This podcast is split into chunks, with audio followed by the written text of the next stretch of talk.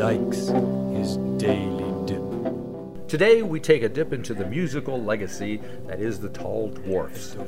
The duo that is Chris Knox and Alec Bathgate have been making music together since 1977. Now, Merge Records is about to release Unravelled, 1981 to 2002. It's a 4 LP box set complete with a bonus booklet. The songs on Unravelled were curated by Alec Bathgate, who also designed the box set packaging. Here's Alec now to tell us more about this highly anticipated piece of Kiwi music history. Louis likes his daily dip. So tell me uh, how this whole box set thing started Um, because it, it's a pretty big deal uh, uh, coming from merge and all that yeah, you know well, the, the merge connection happened through Instagram. So I, started an Instagram page a couple of years ago, and I saw that uh, Mac McCaughan, who's in the band Superchunk and also one of the owners of Merge, Yep. was following my Instagram page.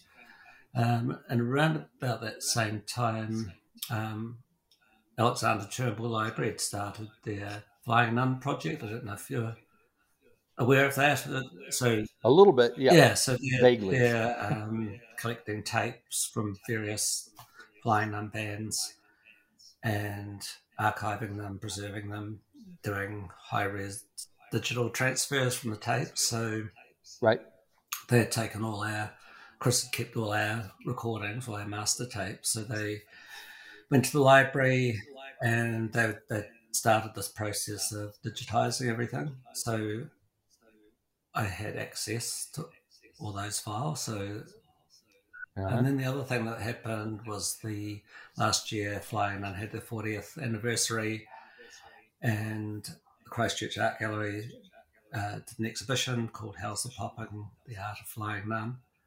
Um, and I, because I work as a graphic designer in my day job, I designed the catalogue the exhibition and also some of my artwork and Chris's artwork was in that exhibition. So I took me through this process of um, kind of digging out old old artwork.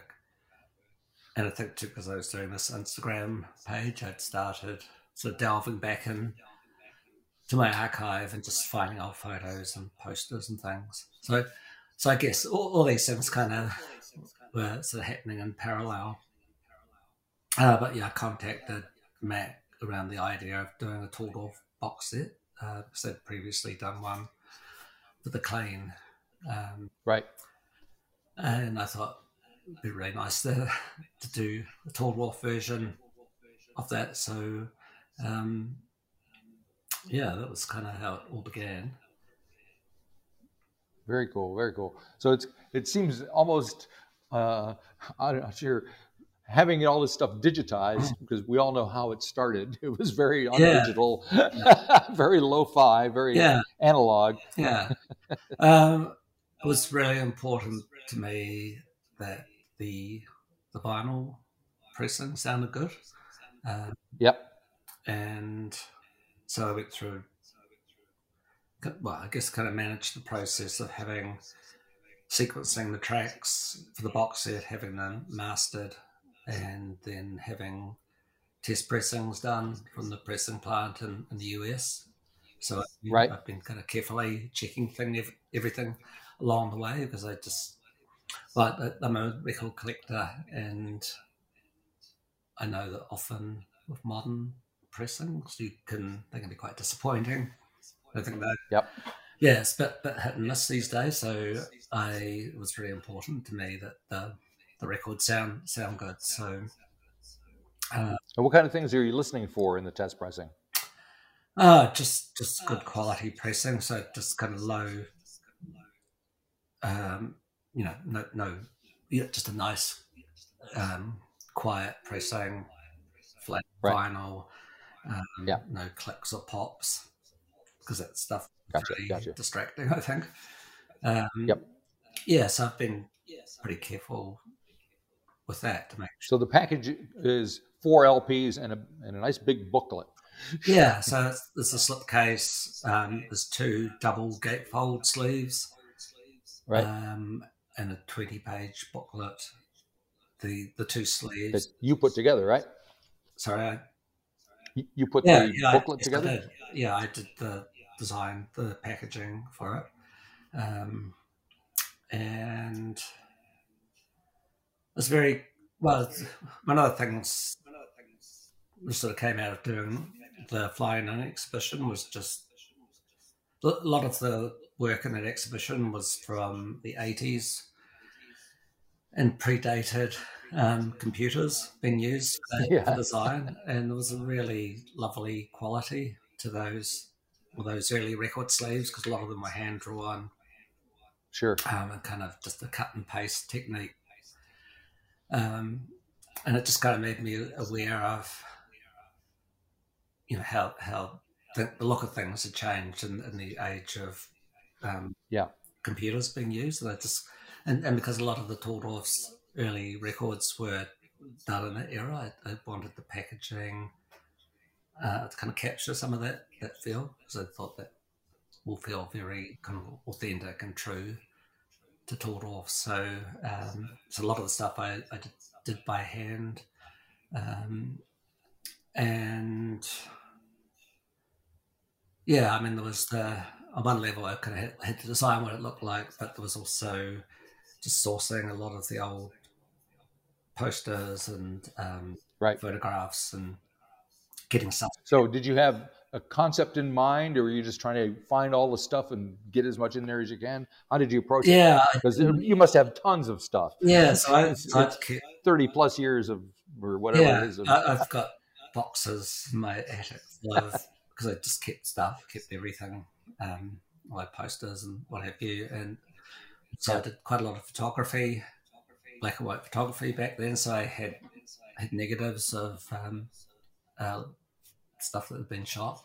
Um, it was kind of yeah. I, I I think there was a point where I was kind of wondering if I had taken on too much because initially it just seemed like a really good idea, but then it's Yeah. kind of reality where you actually start uh, putting it together. Um, and also I had deadlines to work to because oh, yeah. um, so there's a there's a a kind of global backlog with getting vinyl pressed. right. Yeah. I've been hearing all about that. Yeah. so before I'd even I, very early on, Merge had booked in the pressing of the albums. Um, so I was kind of working to this deadline of getting everything to them, um, and the same Yep. later with the with all the print stuff. Um, and yeah, initially, I mean, this is kind of typical of my process of graphic design, but I started off and didn't really know what I was going to do and didn't like anything I did initially. But and yeah, I just kept working away at it, and, and over time it started to come together. Um, and I, mean, I was lucky; I had, I had a lot to draw on because I could go back to our old artwork. Um, Yeah. So actually, the the cover for the slipcase, which is kind of black and white, sort of op art pattern, is something that Chris had created for one of our records way way back. So I, I re- repurposed that. Um, yeah, so it's a long process. I I think I've been working on it for it's well over a year. Um, kind of in, in conjunction conjunction with doing my my day job. Uh, right. of course. Yeah. Okay, I mean, I'm, ple- I'm pleased I've done it, but it, it was there was a lot more to it than I had Yeah. anticipated. But I hope that that for somebody buying the, the box set, they'll kind of appreciate Yeah, I'm sure they Fine. will. time that's gone into it because I, I wanted it to be something special because I kind of thought it was kind of a one-off thing. I kind of imagined I'll get a chance to do something like this again, and it's it'll probably be the only um, kind of physical Tall Dwarf object. I think Uh, so. In conjunction with announcing this, we've put all our, our whole back catalogues now available on, on streaming sites. So my mindset was that um, if somebody just wants the box set, then that gives them, you know, there's still a lot on there. There's 55 songs. Um, but if they want more, then everything else is is available to hear. Right, right, right. Yeah. So for you, what was it like emotionally, Yeah. personally, going through all that stuff? I mean, you know, that's all. Yeah, I- not. It was fine. It was fine, but it was it's quite weird, sort of being immersed in the Yeah. past in that way because um, like the earlier stuff is you know it's forty years ago, so it's it's a really Yeah. long time, and and the most recent it's twenty years ago, and it, that's quite a long time ago. So, and Yep. you know, so and so I'm looking at all these photos of Chris and I as as, as young men. Um, so yeah, so you do kind of reflect quite a bit on that. So it, yeah, I, and I hadn't really anticipated that, but it was kind of a bit of a, an emotional journey. Mm. Yeah. And did you spend much time revisiting the music at the same Hmm. time? Yeah, well, I had to listen to everything, and I, I hadn't done that for a long time. Um, and really, so I'd been doing this. this um, there's a bio- biography been written about Chris's life, and Right. I'd been doing interviews for that. And that was sort of the prompt to actually go back and listen to our recordings. Right. I was having to talk through all those different records, and I, and I hadn't listened to them for a long time. So, um, yeah, it was kind of an odd thing. I, I felt kind of resistant to it initially, but then the more I listened, I started to really enjoy it. And then, and then when I went, got to the stage of um, kind of con- condensing it down into the songs that are on the box set, um, I started to kind of started to kind of take this shape. Um, and yeah, I, I think I found so. I think back when we were making those records, I didn't really listen to them once we'd finished recording because you know, kind of a bit over it. And um, I, but I, I found that I've kind of gone back and listened to these songs just out of just for the enjoyment of it.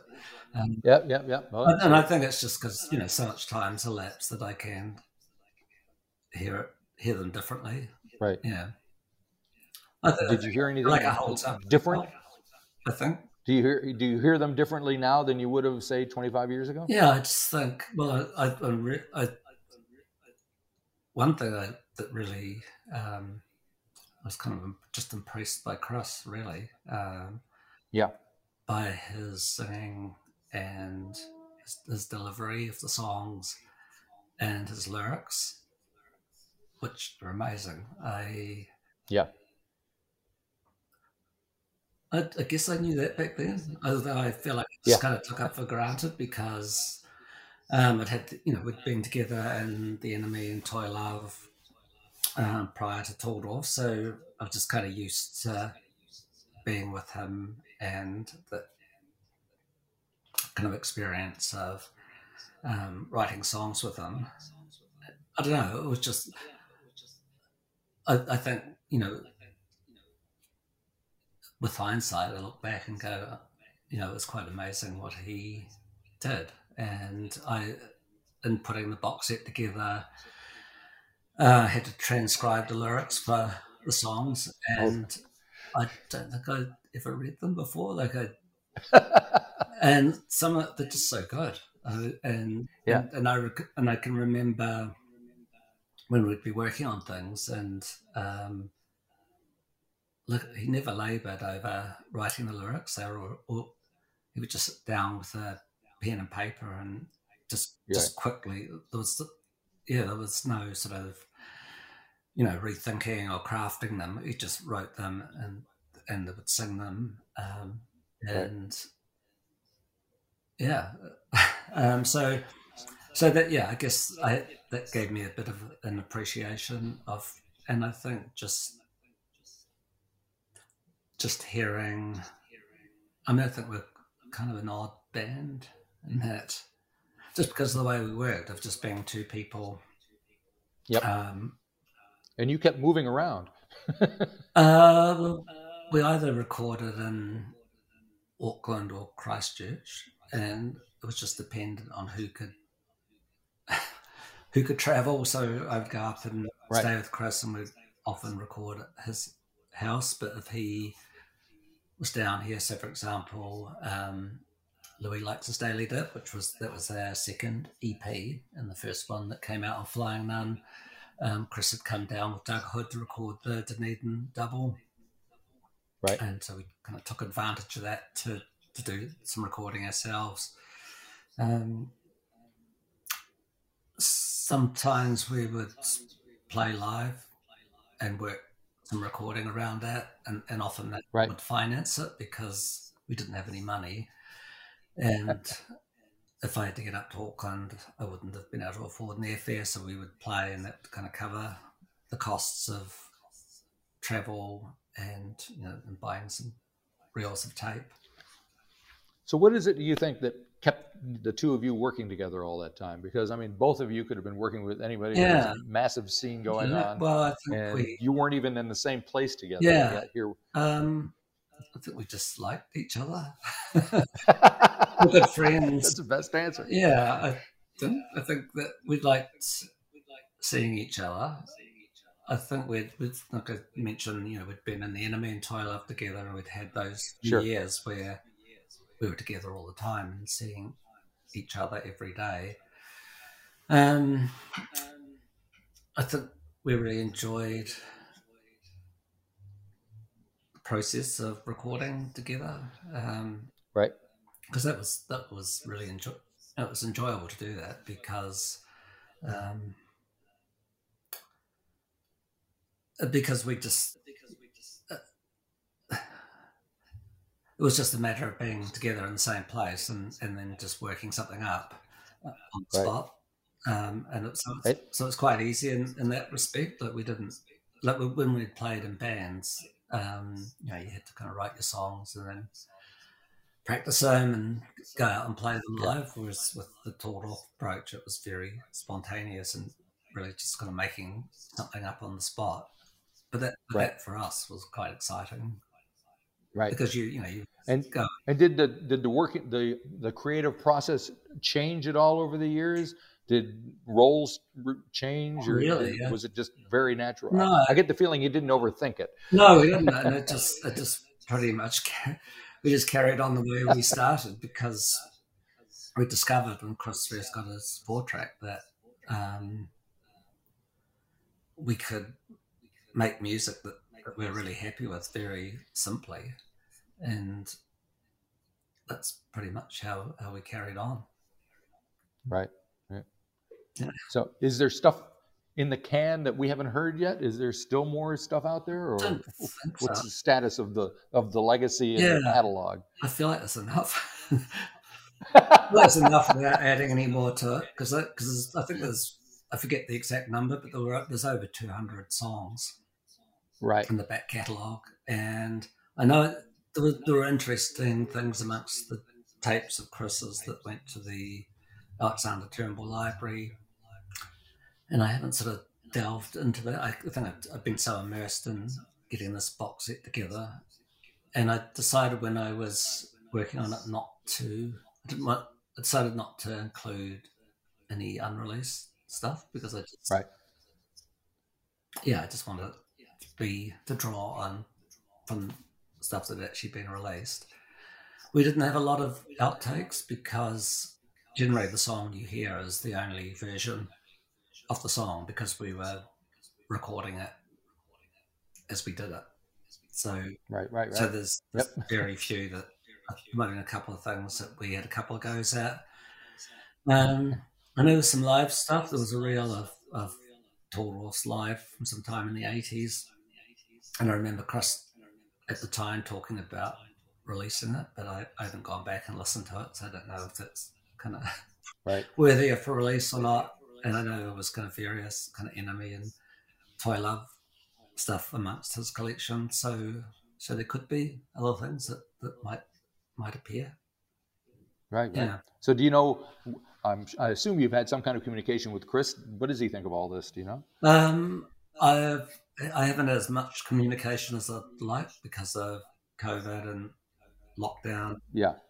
I would have been traveling up to see him while I was working on it. Um, but Right. that was my plan, but but that never happened. So uh, I've shared stuff with him and and got positive response. So um, That's good. I think so. My plan is, so I haven't seen uh, the finished product yet, but I'm expecting to receive those in the next few weeks. So, Right.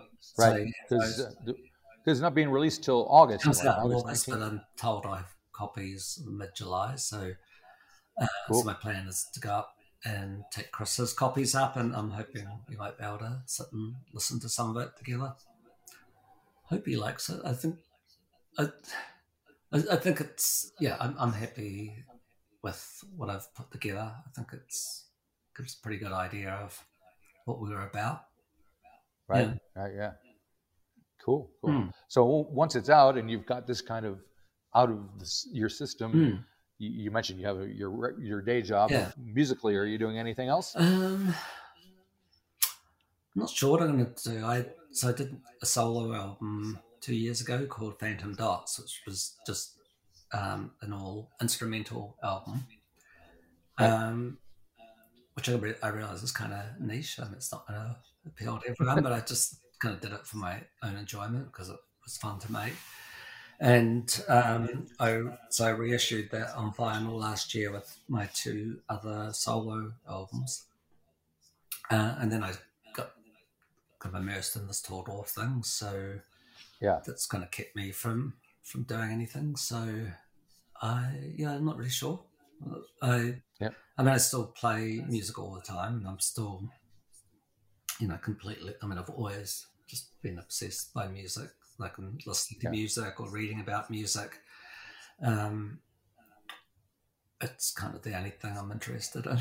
if, if no other hobbies or there's uh, there's nothing else that I can do really. That's that's kind of Yep. it for me. So Well, I mean, if you if you look back, I mean, you've got the enemy, you've got Toy Love, Yeah. and Tall Dwarfs that you were all involved. You were involved in all of those things. Yeah. And I mean, to me, as an outsider, I moved here in '94. Mhm. To me, that was the beginning of New Zealand music. you know, I know there was stuff that happened before, and Yeah. and some of that's great, but it feels like that was the beginning. Uh, yeah, I think so. I grew up through sixties and seventies, so I was starting to get interested in music and learning to play the guitar sort of in the early seventies, and Yeah. I don't recall there being a lot happening musically in New Zealand at the time. There were a lot of cover bands, I mean, the exception Right. of Split Enz. Um, Yeah. who, you know, I was a huge fan when I was like 15 or 16, around the time of Mental Notes. I saw Sure. play live a couple of times around then. So, and, and Chris, I, I found out, you know, Chris was als- also a huge fan, had been to those same shows. So, um, yeah, they were quite an inspiration, I think, even though I don't know. I don't know if there's the kind of aspects of the Tall Dwarfs that I, that I think kind of um, have some connection to the, the, those you know early Split Enz recordings. I don't know if anyone else hears that. um, I- Fair enough. yeah, maybe it's just a kind of general kind of weirdness. Um, that's one of the things that I liked about them at the time because Yeah. New Zealand Yeah. in the seventies was such a kind of conservative place that Yeah. I can imagine. they were just, you know, really stuck out as being something different. Man, when you guys did your thing, it must have just blown people away because, I mean, to be especially in that perspective, you know? I think, well, it, I think that the enemy. I mean, that that period was really exciting for all of us, and Yeah. well, because punk rock was happening.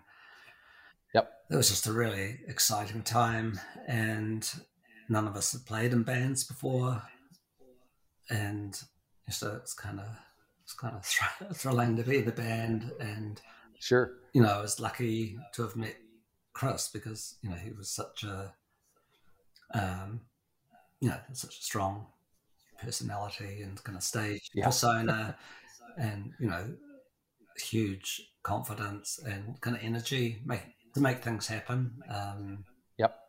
You know, like I recall, so the first time the enemy played was in November 1977. Um, we'd been asked, and we'd only been together a few weeks, and we'd written a few songs, but I wasn't re- I wasn't ready to go on stage yet. But we got offered this gig, and like, yeah, sure, we'll do it. And so, Right. um, and that was kind of very typical of him, of just you know, his sort of energy would kind of make things happen. Yeah, You know, like, so That's what punk rock's all about. Yeah. Just do it. yeah. Fantastic. Well, I can't wait to see when you actually when we actually have the box set in the four LPs and the booklet, and we can. I think it'll be. Look at I hope it. it'll be nice. I, I'm sure it will be. Jeez. yeah, I Yeah. I wanted it to be because as a collector myself, you know, it's really nice when you get something that's had, had some care put into it. Yep. Um, Yep. And I just thought, well, you know, it's kind of a one-off chance, um, and I kind of wanted it to be uh, part of the reason for approaching merge was just to, to get it sort of out in the world Yep. Yep. based in the US and you know, they have really good distribution. And I thought it'll probably get to a lot of people that haven't heard of us. Yep. Yeah, Yep. and I thought there was some worthiness in the music that it, you know, that it um, deserved to, to exist out in the wider. world. Still finding an audience. It's Yeah. amazing, yeah. Well, it's funny. and a new audience. I well, yeah, I kind of had this feeling like we were just going to fade into obscurity and disappear. So, kind of wanted to go. Hey, there's, you know, this is there's something here that's Very good. hopefully worth having a listen to. Yep. Well, thank you for spending time talking to me about it all. I can't wait to, to hear it and see it. and It's going to Oh. be very cool. Yeah, And uh, yeah, hopefully Chris will like it when he sees I it too. so. Yeah, yeah. He, he's he's seen all the the artwork and he was really happy. Right. So, um, yeah, hope so. Yeah. Very good. Hmm. All righty. Well, thank you. And. We'll see you. Okay. you too. Bye bye. Bye bye. Bye.